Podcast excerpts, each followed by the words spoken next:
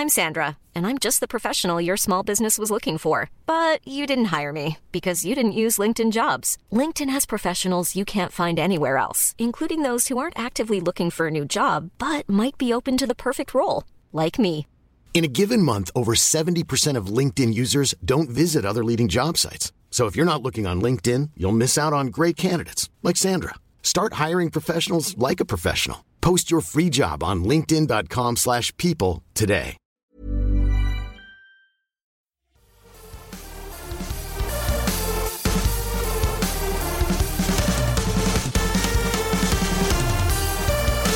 Hi there, and welcome to The Syrupcast. You're listening to episode 149. We're recording this week's episode on Thursday, November 30th. The Syrupcast is a podcast devoted to fostering intelligent and sometimes funny discussion related to the Canadian tech and telecom ecosystems. I'm your host, Igor Bonifacic. Returning to the pod after a well-deserved staycation is Patrick O'Rourke. How's it going, Pat? I'm good. I'm still looking for Super Mario cereal. Okay. Will it ever come to Canada? I'll talk about it later. We have to let the listeners sit waiting with bated breath for the answer. Okay. I like this idea. Also joining this week's episode is Mobile Syrup senior reporter, Rose Bahar, otherwise known as New Reliable. Yeah, that's right. Pat, while you were away, I sort of got a promotion of sorts into your spot. And you got what am I gonna do? Yeah, you got a demotion, I feel like I deserve it for not being here. And last, but certainly not least, we have Samir Chhabra, who's technically not an intern. But in my heart, not an intern. Will always be an intern. Literally not an intern. How's it going, Samir? It's going pretty well. How are you, Igor? I'm good, thank you. If you've been living under a rock, and I wouldn't blame you for it because the world is in a terrible state of affairs, tomorrow's December 1st, which means... No more locking of smartphones in Canada. Woo. It's pretty exciting, but will it make a difference? Will it stoke competition? That's what me and Samir tried to look into by talking to analysts and by sort of trying to get the carriers to talk in our recent feature. Mm-hmm. And to find out all that, you'll have to tune in next week. Just kidding. So you guys did a fantastic job writing up that piece. There were so many moving parts in it, I should say. It was a very touching piece. A lot of emotion, a lot of heart. It really did strain us, but we managed to power through it. We persevered. It was a great story. Thanks, guys. Where do you want to start talking about this piece? I guess we'll just touch on the basics to begin with. So for those who don't know or just weren't following the story closely, the CRTC in June came back with decisions for its revisions of the wireless code, which was first instated in 2013 and which led to 2-year contracts, among other things. And, there's our special guest, Hewitt, by the way. Mm-hmm. Hewitt is in every episode. Just listen very closely for the dog breathing. And she's adorable. Okay, so back to what I was saying.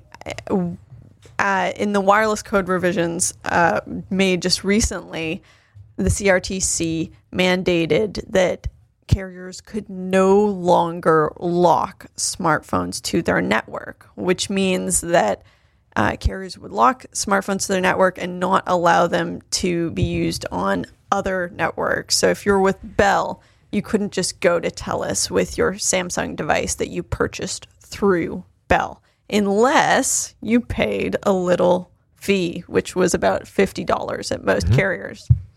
So Freedom Mobile and other consumer advocates argued that it was sort of toxic revenue. There was no purpose to that unlocking fee, and that smartphone manufacturers, as they actually do, just create phones unlocked, and that's the natural state of the smartphone in the wild, as you might say. And carriers then requested them to be locked to those networks. So now that's no longer happening. Any phone that is sold from December 1st forward it should be unlocked, though we have seen some carriers saying that they will be selling locked phones, but they'll have instructions on them as to how to unlock them. And any old phone that you have is unlockable for free, which is super cool. But we're not entirely sure yet whether it's going to refer to people who've purchased, say, like a TELUS phone from a previous customer. You know, if there is a bit of a long lineage of that phone's history, we don't totally know how that's going to work. I'm thinking that any phone that is locked to a certain network, that network will be compelled to unlock it for free. So that's what I was going to ask you too. You already answered my question. Sorry, talked right over it. I steamrolled. But that's all the basics of how the unlocking fee ban works. Mm-hmm. But we wanted to go a little further in depth and talk to the carriers about it, and also talk to some analysts, which I thought brought up maybe the more interesting points, because you can go to our feature and see how the different carriers say that they're going to handle the different unlocking processes. But what is really interesting is a question of whether this is going to change anything, right, and how easy it is going to be to unlock and that sort of thing. So before broaching that question, I did want to ask first, was there any statement was there a statement from a carrier that particularly stood out for you two? And you can answer differently. I think for me, I would say Freedom. Most of the carriers, it should be noted, answered pretty cautiously after a long amount of time. Mm-hmm. And didn't say very much. And Freedom was among them, but it did point out it was sort of more excited than the others in speaking about customers coming to them with unlocked phones, which we should note, and we have noted in the article, it's not guaranteed that you'll be able to use LTE devices that are sort of 2016 or older, as many weren't compatible with the Band 66 LTE that they have. So, and that's a temporary thing. They're working on that. But they did sort of say that they were excited about that, and which makes sense because they were sort of large lobbyists behind the whole change. Quite frankly, I am not surprised by really any of the responses that we got from any of the carriers. Mm-hmm. I was expecting the big three to be very cautious. I was expecting them to be rather judicious with their responses, and to no surprise, they were cautious and judicious with their responses. Yes, Freedom, I suppose, was a little interesting, but again, considering who they are and the work they've done, again, not terribly surprising there. Okay. Then, so moving on to the analyst portion of the feature, which I think for both of you was probably the more interesting part to write out. Absolutely, yes. I think one interesting thing that kind of came out through both what the analyst said, and I think it was something on the top of mind for commenters, was at the end of the day, is this going to have a net benefit for Canadian consumers? Specifically, will Canadian carriers find some way to kind of recuperate whatever revenue they lose through losing the unlocking fees through some new, who knows what kind of fee. What is the sense you two get, like just from speaking to these analysts and kind of your own thoughts on it, starting with you, Samir? So just to go over it one more time. So we spoke with Open Media. We spoke with the Public Interest Advocacy Center, PIAC. Mm-hmm. And we also spoke, I also spoke with Howard Maker, who is the commissioner of the CCTS, which is the CRTC's complaints department. And also I reached out to the CWTA, which is the Canadian Wireless Telecom Association. That's sort of like the industry working group, put together by the industry to sort of police themselves and so forth. But ultimately, what I thought was optimistic was that all the people that I spoke with, all said that this is going to have a net positive impact on Canadians. Granted, it's not like it's, if 0 is the baseline where nothing changes and negative 100 is really bad and positive 100 is really good. I think most of them were like, positive 20. Like the thing is, we all see the benefits to this. We all see the fact that we're going to be able to save money, and hopefully it's going to increase competition in the market. But one of the things that John Lawford from the PIAC specifically raised was a subject that you touched on very briefly, Igor, which is that, yes, carriers aren't going to be getting this $37.7 million from Canadian consumers, but they're probably going to find some way to make that money elsewhere. And that's interesting because as I raised and as Rose raised in her article back in June, The top three carriers in Canada earned about $7 billion last year.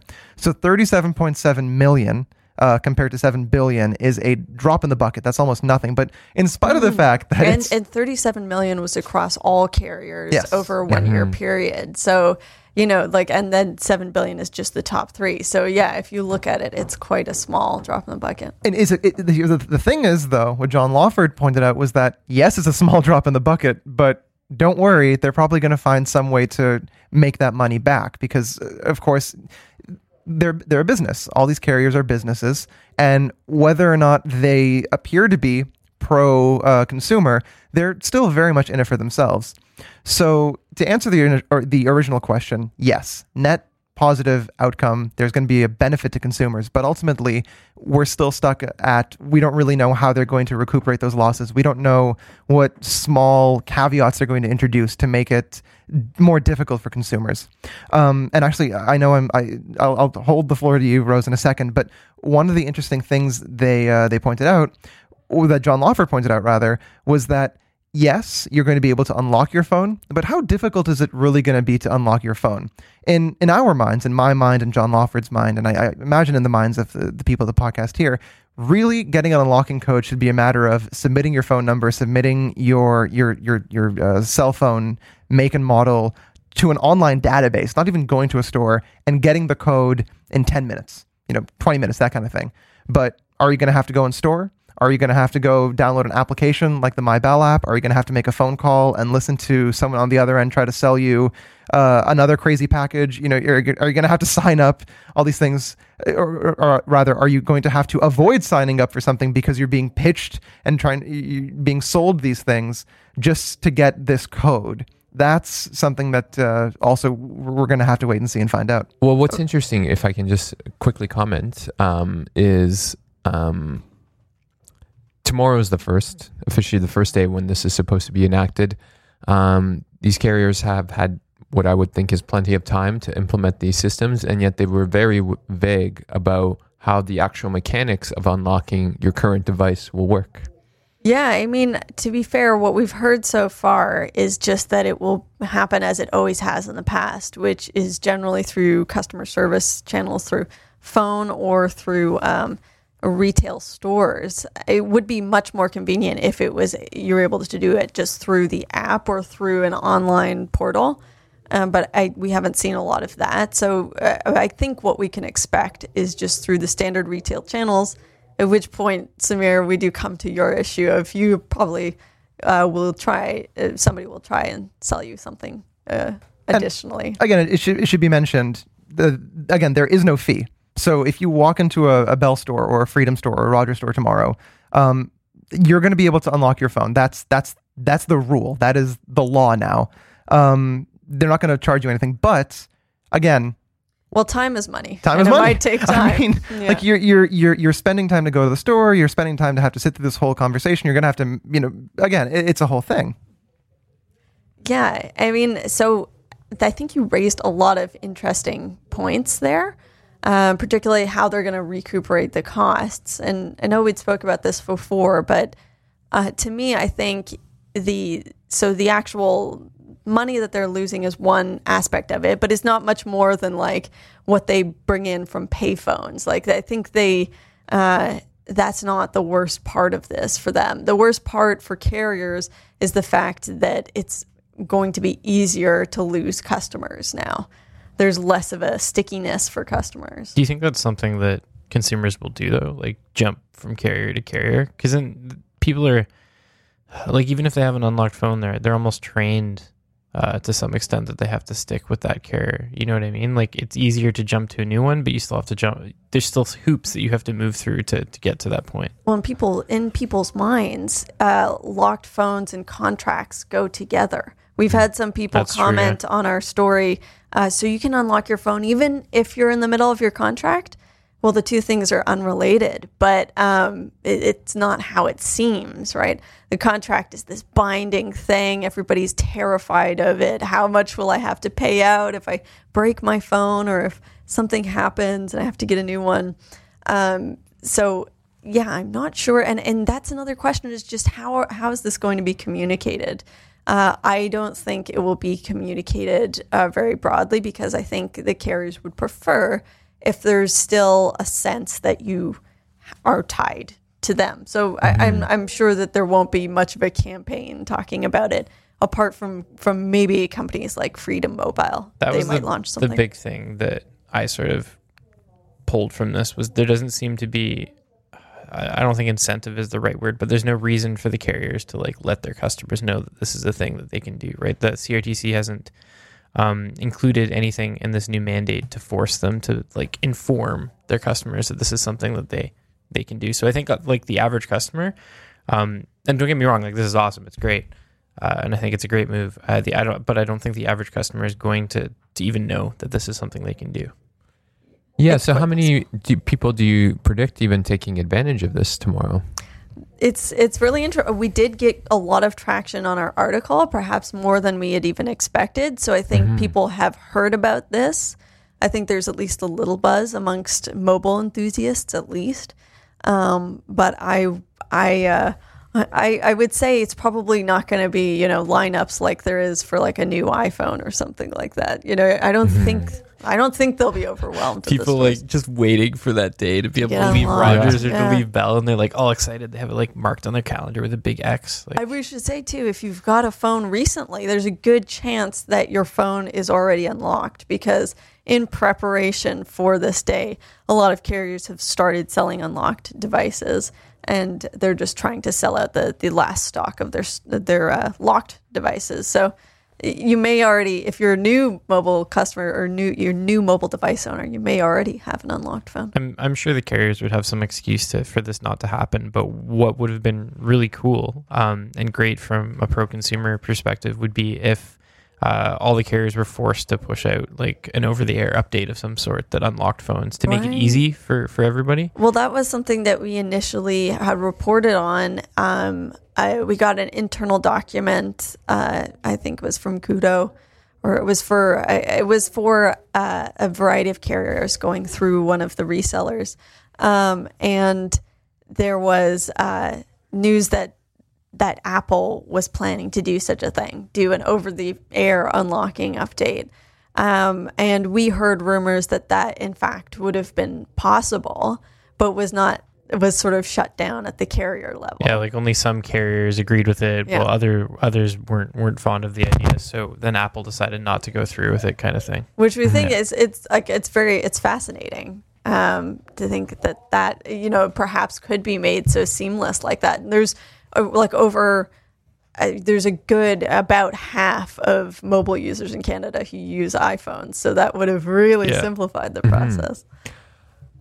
So what do you think of this notion that it will increase competition? Because I think a lot of what you guys have already said point to that not being the fact. For instance, you know, there are still these contracts, right, in which if you want to leave, you know, if you want to terminate your contract early, you obviously have to pay a significant sum to do so.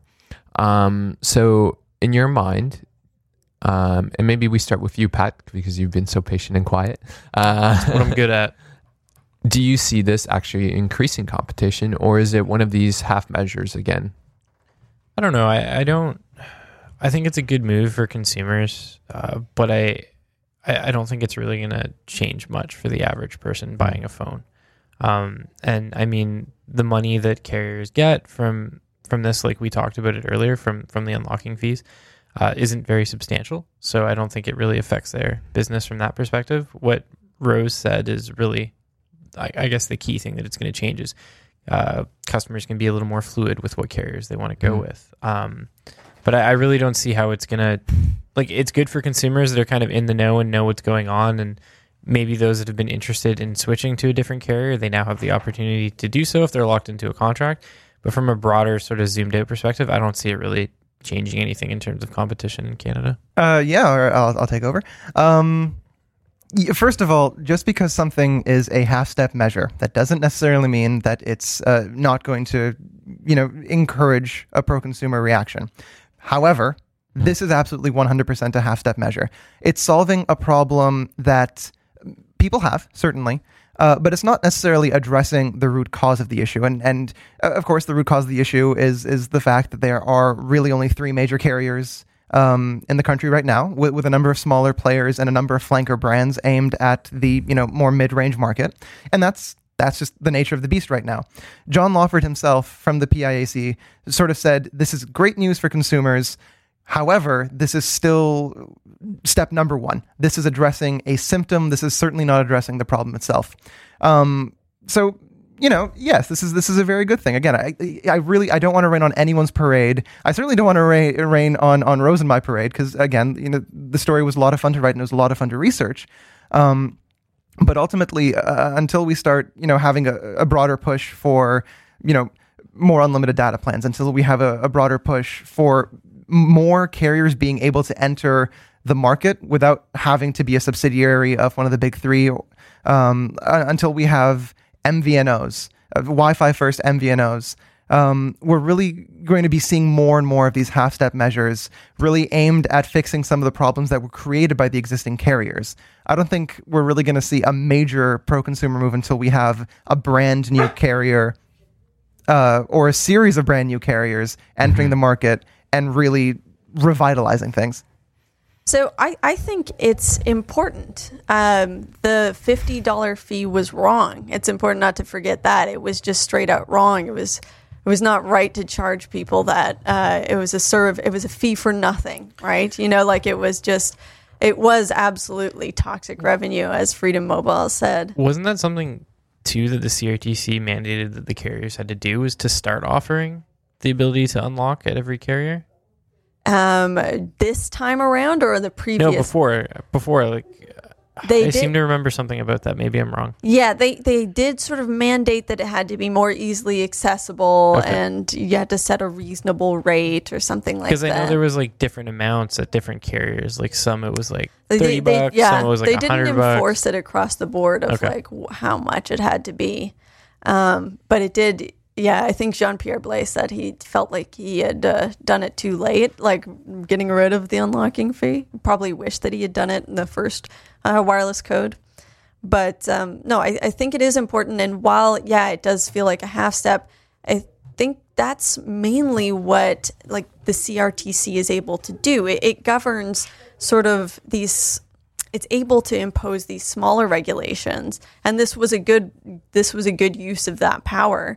But in terms of actually generating competition, what we need is stuff like the same sort of an easy access to spectrum for smaller players, for instance. That's not really, completely in the CRTC's jurisdiction. It's more under innovation, science, and economic development. So it's and that is that's happening. You know, they're attempting to do something there, and we'll see if Freedom Mobile makes it into a fourth player slot. So I'm not totally hopeless about this situation, and I do think that overall it was an important decision to make, and one that will help people not only move around from carrier to carrier more easily, but also. Hey, it's Danny Pellegrino from Everything Iconic.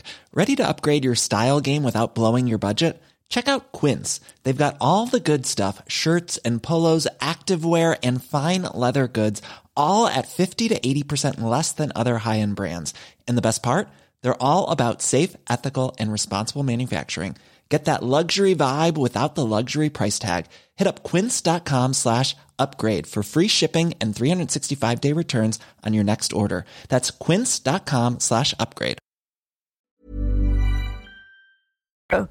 Do roaming more easily by going onto international carriers or using SIM cards, which before previously you would have had to unlock your phone before doing that.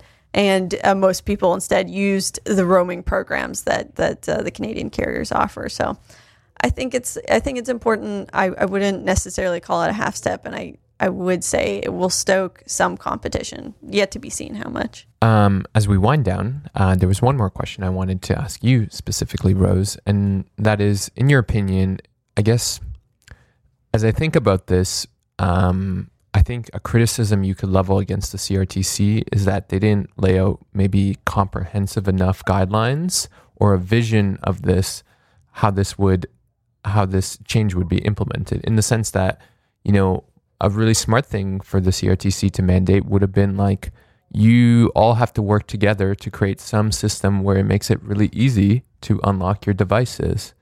And I guess the question I would ask is, in, you know, maybe dealing with this regret of not having implemented this change earlier was kind of Jean-Pierre Blais, you know, maybe too quick to implement this, or that's not the right way to say it. I think a better way would be, was it not like, I guess, comprehensive enough as underdeveloped? Underdeveloped. Well, you know, in the rush to, you know, kind of, I guess, if we can say, like, seal his, you know, legacy and, you know, determine it, was it not given enough time to kind of like really develop this idea so that it really is kind of the best version of it? That instead we have this kind of, as I said, half-step version of it. I think that's a really interesting point. And obviously it would be so much better if it was an easy, comprehensive system for unlocking. But there is the issue that the carriers are a little tricky to work with, I would wager. So asking them to create something is a difficult thing to request. I mean, we've already seen with other aspects of the wireless code, which are also coming into effect, that they've, Rogers and TELUS have asked for more time for systems related issues, asking them to collaborate to create a system. The carriers would have said, we need 2 years for that. They would have said that's not possible for a long time. So at the very least, what we have now is the new phones are being unlocked, even if it's not easy to unlock your old phones. At least all the new phones are being sold unlocked. But aren't they collaborating on pricing all the time? Yeah. Zing. Oh, snap. You went there. Yeah. They don't talk to each other. What are you talking about? So instead of a second topic, this week we have a reader question. This one comes from Scott Mayer. Scott, thank you so much for emailing us. And he wants some buying advice, guys. And it comes at the perfect time because, you know, phones are unlocked now. It is finally time for me to replace my beloved Galaxy S4, and I'm looking for a device that can last a similar amount of time. I'm having trouble deciding between the camera and overall allure of the Pixel 2 versus a headphone jack and an extra $250-ish saved via the OnePlus 5. As most of the industry moves to a 2 to 1 aspect ratio, is the 16:9 ratio of the Pixel going to be a barrier in the terms of future-proofing? Is there any indication of OnePlus improving their software support for at least security? Is there another device that would offer superior shelf life? As an aside, why did MHL support have to die? So how do we want to tackle this one? Oh, there's a lot of different interesting topics that he brought up. I'm kind of intrigued by the idea that having a 16:9 or 16:9 aspect ratio is sort of leaving your device in the past and not future-proofing it. Right, yeah. I think if I had to speak from the heart, which I always do, I would not worry about that. Like, really, like, in reviewing the OnePlus 5T, going from the OnePlus 5, I was like, you know, the screen is taller. It's a thing, you know, and some people are going to enjoy it more. Others are not going to enjoy it as much.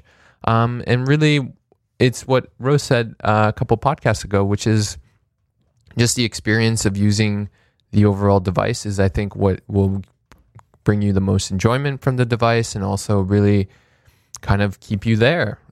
So that said, both of these devices offer really great software experiences. I'd be hard pressed to pick one that kind of edges out the other. Although I will say, you know, nicely with the Pixel 2, you're guaranteed to get updates, whereas with the OnePlus 5T, I have no idea at this point. Yeah. So, you know, so is he trying to decide between the two? Is that the gist of? Yeah, he would also, you know, he's also open to ideas for another device. It's interesting that, you know, Scott here, he's coming from an S4, but isn't thinking about an S8 or a Note 8. Maybe just wants a change from Samsung's world. Yeah, so Or is looking for something a little more affordable, although the Pixel 2 is still pretty premium pricing. Mm-hmm. So he's thinking about the Pixel 2, not the XL, obviously, right? Because he's talking about who in their right mind is thinking about the Pixel XL? Patrick. I'm still thinking about the Pixel 2 XL. Just me. A little bit. Not really. No. I mean, I really like phones that have minimal bezels. I find it, I'm probably the opposite of you. I find it difficult to go back to them. Mm-hmm. After using the iPhone N, that's an interesting phone that I just made up.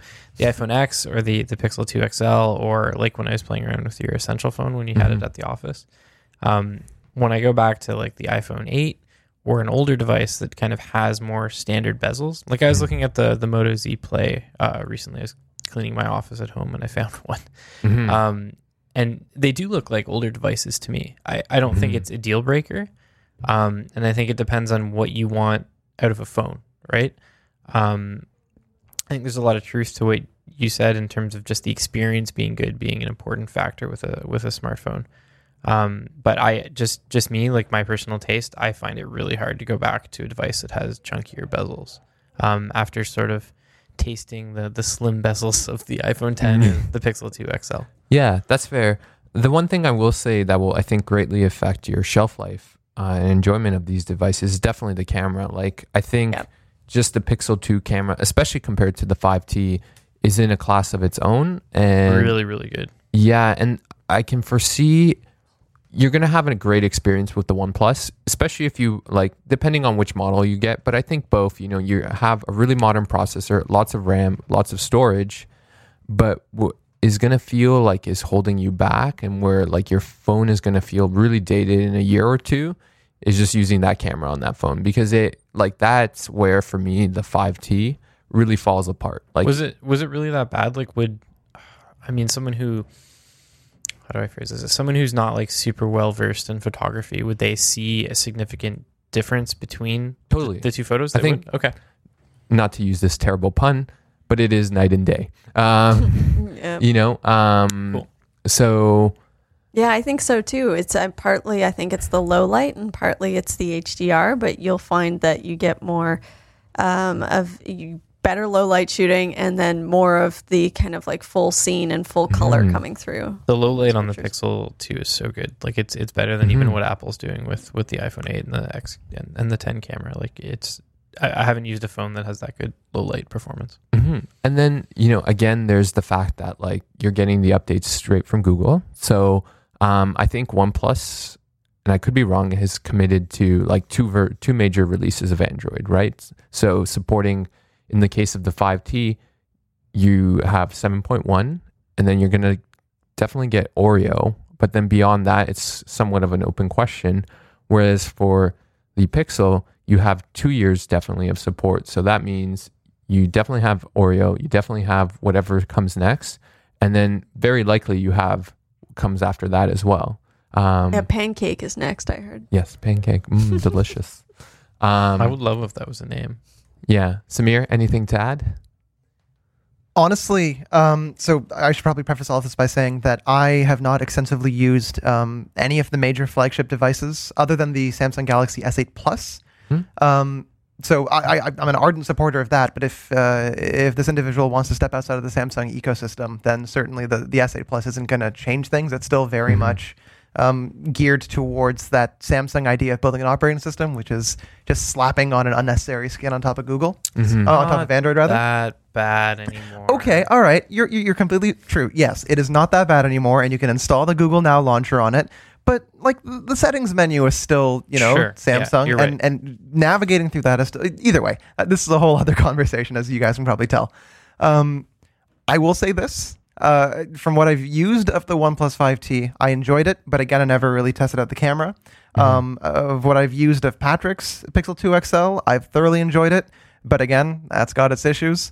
The Pixel 2, great phone. I'm not a big fan of the bezels. Rose, you have a different opinion on the Pixel 2 than I do, certainly. Yeah, I love it, and I'm not the type of person who watches TV on my phone, and we've talked about that before, and that's what makes the Pixel 2 just fine for me. In fact, better than fine. I love everything about it, really. And the size of it is also good for me and for anybody who has smaller hand size. So I really don't need the 2 XL. So, and I just love the user experience and I love the camera. I was thinking about that the last time you brought that up. And I actually, from what I understand, wouldn't 16:9 be the superior aspect ratio because there's no cropping at that point? There's no black bars or letterboxing as it's called. And I know like LG is all into like 18:9 is the superior cinematic aspect ratio, but there's still black bars. So here's the thing, right? It's not just a matter of the letterboxing. Mm-hmm. That's just right now. That's the nature of the beast, and mm-hmm. I don't see Hollywood really adapting the Academy ratio to match, like 2:1. Oh, mm-hmm. You say that, but actually, Netflix has said it's considering making mobile cuts of some of its mm-hmm. shows. I don't like that news. That news is toxic to my ears. No, so the thing is, the reason that I prefer the Pixel 2 XL, the reason that I prefer like the 5T to the 5 or what have you, is just because it's a bigger screen. That mm-hmm. like 6 inches of screen real estate. That's you can get quite a bit of viewing done. That's really all that it comes down to. The Pixel 2's 5-inch display looks great, certainly. The front-facing stereo speakers are great, also, but. If it's a choice between a bigger screen that should look better, the Pixel 2 XL, of course, is a whole other story entirely. Then I personally would prefer the one that lets me engage with content. Yes, it's very, very funny marketing speak. Sorry, watch videos, play games, in a bigger screen. So you'd rather the OP5 or 5T? Did he say 5T? 5T, yes. You'd rather the OP5T than the Pixel 2. That's what you would recommend this gentleman. So here's the thing. I'm always wary and hesitant of making recommendations. But the thing is, I personally, and again, in my limited experience with both devices, I personally do prefer the 5T, with the single caveat being that the camera just isn't up to snuff. Okay, so let's have one final vote. You each pick a phone for this gentleman. He should get the BlackBerry Motion. Okay. No, I'm joking. Nope, that's you. I'm currently using the BlackBerry Motion, and it is in the room now. That's why I said it, because I was looking at it. He should get the... I would go with the OnePlus 5T, just because I don't think that I could... if I was in that situation, I don't think I could be happy with the standard Pixel 2 and the bezels. I agree, OnePlus 5T. Okay. Oh, I go 100% Pixel 2. And I would say, even though he only gave us two options, mm-hmm. I'd recommend that against any Android phone on the market. And as a side note, I would say look into the S8. I think that's a worthy upgrade. And if one of the issues that he had with the phone was what Samir was talking about, kind of the skinning of it, of Samsung's TouchWiz or whatever they're calling it. They've changed it 20 times at this point. Well, I mean, so I'm sorry, before we continue. So if he's lived with a Samsung Galaxy S4 for as long as it's been out, he's probably comfortable with TouchWiz. Maybe that's something that he didn't like about it, and that's why he wants to try something different, I guess. Fair. I would say that it's not as bad as it once was. It's pretty close to stock Android. So, Scott, what's your vote? If money is not an issue, I would say get the Pixel. If you want to be kind of clever and thrifty about this, you could actually get the Essential phone, which is now priced exactly it's $650, just like the OnePlus 5T. You're going to get twice the amount of storage, which will extend the so the base model 6T or 5T, excuse me, comes with 64 gigabytes of RAM, and whereas the Essential phone gets 128, and Essential's they already have their Android Oreo beta out ahead of OnePlus, and the weaknesses of both phones are similar. They don't neither has a headphone jack, neither has waterproofing, neither has inductive charging, and they both have kind of lackluster cameras. Although, sorry, the OnePlus 5T does have a headphone jack, doesn't it? Right, the 5T has a headphone jack, so that's the one area of difference. Is is the headphone jack really important to you? And it does make life a lot easier, I have to say. That was really one of the nice things about going back to the 5T, was that it did have the headphone jack. So if money is not an issue, get the Pixel 2. I think that's the one that's really going to serve you well. And if you want to be a bit clever, the 5T or the Essential are both really great choices. On that note, it's time for shout-outs. Let's hear them. I think it's time to start with Pat, because he so eloquently teased us with a mystery. I just got to open it up so I tell the right story. So someone go first. Okay, so my shout out goes to a book I'm reading. I know every week it seems like a book club. Recently, and I think I shouted out Kazuo Ishiguro when he won the Nobel Peace Prize, or not Peace Prize, excuse me, Nobel Literature Prize, which excuse me, which Samir thinks is complete bunk, but he's wrong because Murakami is not the superior author. Murakami deserves his due. Okay, anyway, I was like, you know, I loved Never Let Me Go. If you've not read Never Let Me Go, it is a completely devastating story, beautifully written. The movie doesn't quite catch the magic, so read the book.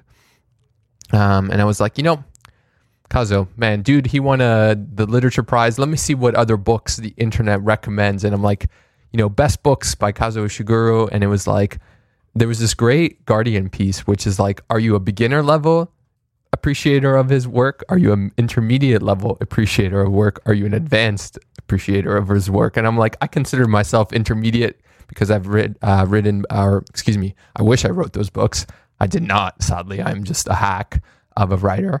I've read both Never Let Me Go and The Remains. I can't remember. It was turned into a fantastic movie with Anthony Hopkins and Emma Thompson, the amazing Emma Thompson. That's a great movie if you want to watch it. Anyway, so having read the beginner level pieces, this was the recommended intermediate one, and it is fantastic. I totally recommend it if you read the beginner stuff. Anyway, sorry for that very long, convoluted shadow. I had to give Patrick time to figure out. Great. It was the lecture. I think I'm going to start on beginner level. Yeah, soon. So, bringing back to lowbrow things that don't matter. Mm-hmm. My shout out, well, it's not really a shout out, I just want to tell a story that I think is fascinating and very important to Canada. Mm-hmm. So Nintendo's new Super Mario cereal is not coming to Canada. Devastating. And there's a little bit of a long tail here, and I'll give kind of the cliff notes of it. I reached out to Nintendo, mm-hmm. expecting to get an answer. They told me to contact Kellogg's, so I called up Kellogg's customer service, talked to them, asked them if Super Mario cereal was coming to Canada. They told me, you need to call the Canadian Kellogg's department. So they transferred me to that. Talked to them again, and a very nice customer service representative on the other end told me that they had no idea what I was talking about. So then I heard her like typing. So she I'm sure Googled Super Mario cereal Kellogg's, and something came up, and she told me that it was just a rumor and not confirmed yet. And I was like, no. This is real. This is something that's happening. I have a press release and a story opened on my computer right now. I need to get to the bottom of this. Mm-hmm. And she said, sorry, I don't know. I have no idea. So then I did some more research, and I found Kellogg's specific press contact. Called the number, no answer, mysteriously, right on the launch day of Super Mario Cereal. What does it mean? I don't know. So then they didn't answer me. I left a message, and then I sent an email. Got an email response within 1 minute. Crazy, right? And they told me that it's not coming to Canada. It just looks like... You know what, though? You're going to win a Pulitzer for this. I hope so. It just looks like Lucky Charms with mushrooms in it and question mark boxes. But I want it because I think it's a pretty cool return to sort of interesting cereal box bonuses, because I remember those fondly as a kid, like getting Roller Coaster Tycoon or a toy or whatever. Those were the days. So this has like an NFC sticker on it where you put it near your Nintendo Switch, and it unlocks items and extra stuff in Super Mario Odyssey, which I think is kind of cool. And that's all. I agree. Nintendo, do right and bring Super Mario cereal to Canada. May drive to the US just to get some, because like I'm super into this now. That's not a bad idea. My shout out also goes to what we know in the business as a shit post, or if you'd like to censor that, poop post. I wrote an article about Jim Beam entering the smart home business with a smart decanter, and basically it's just an object that pours whiskey for you and sort of goads you into drinking more whiskey. So if you say like, "Hey Jim, what's the weather today?" He's like, "I don't know, but I know it's time for drinking whiskey," and that's all that happens. And it only works for 6 months after you buy it, and then they're shutting off the 3G capabilities. So what if you worth it? What if you had your Super Mario cereal and your Jim Beam whiskey machine? You put the whiskey in the cereal. Oh, you'd just be living in 2019. You would. You'd be in the 2031 future. Maybe. Even. Wow. Yeah. Wow. I'm glad I did my shout out before Rose, because I'm speechless. I have no idea how I'm going to follow up. Oh, wait, yes, I do. I'm going to follow up by plugging one of my feature stories again. There is a Toronto-based company called InstaRide that is launching pretty much a ride-sharing service. It goes live on December 1st, 2017 at 3 p.m. I'm currently writing that story, so hopefully by the time you folks at home listen to this podcast, it will have been published and finalized and edited and so forth.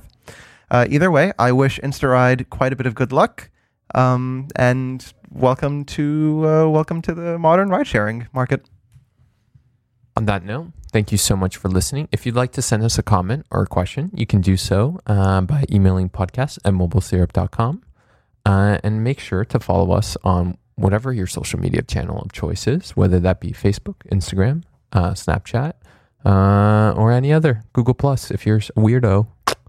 And you can find us at mobilesyrup.com, at Mobile Syrup on social media. Obviously, mobilesyrup.com is where you can read our stuff if you're still into reading. Where can everyone find you guys? You can find me at Rose Bahar on Twitter. You can find me talking about Super Mario cereal on Twitter at @Patrick_O'Rourke. You can find me complaining about climate change on Twitter at Samir Chhabra 94. Climate change is bad. Once again. And real. Climate change is real. Thank you for listening, and we'll see you next week. Bye.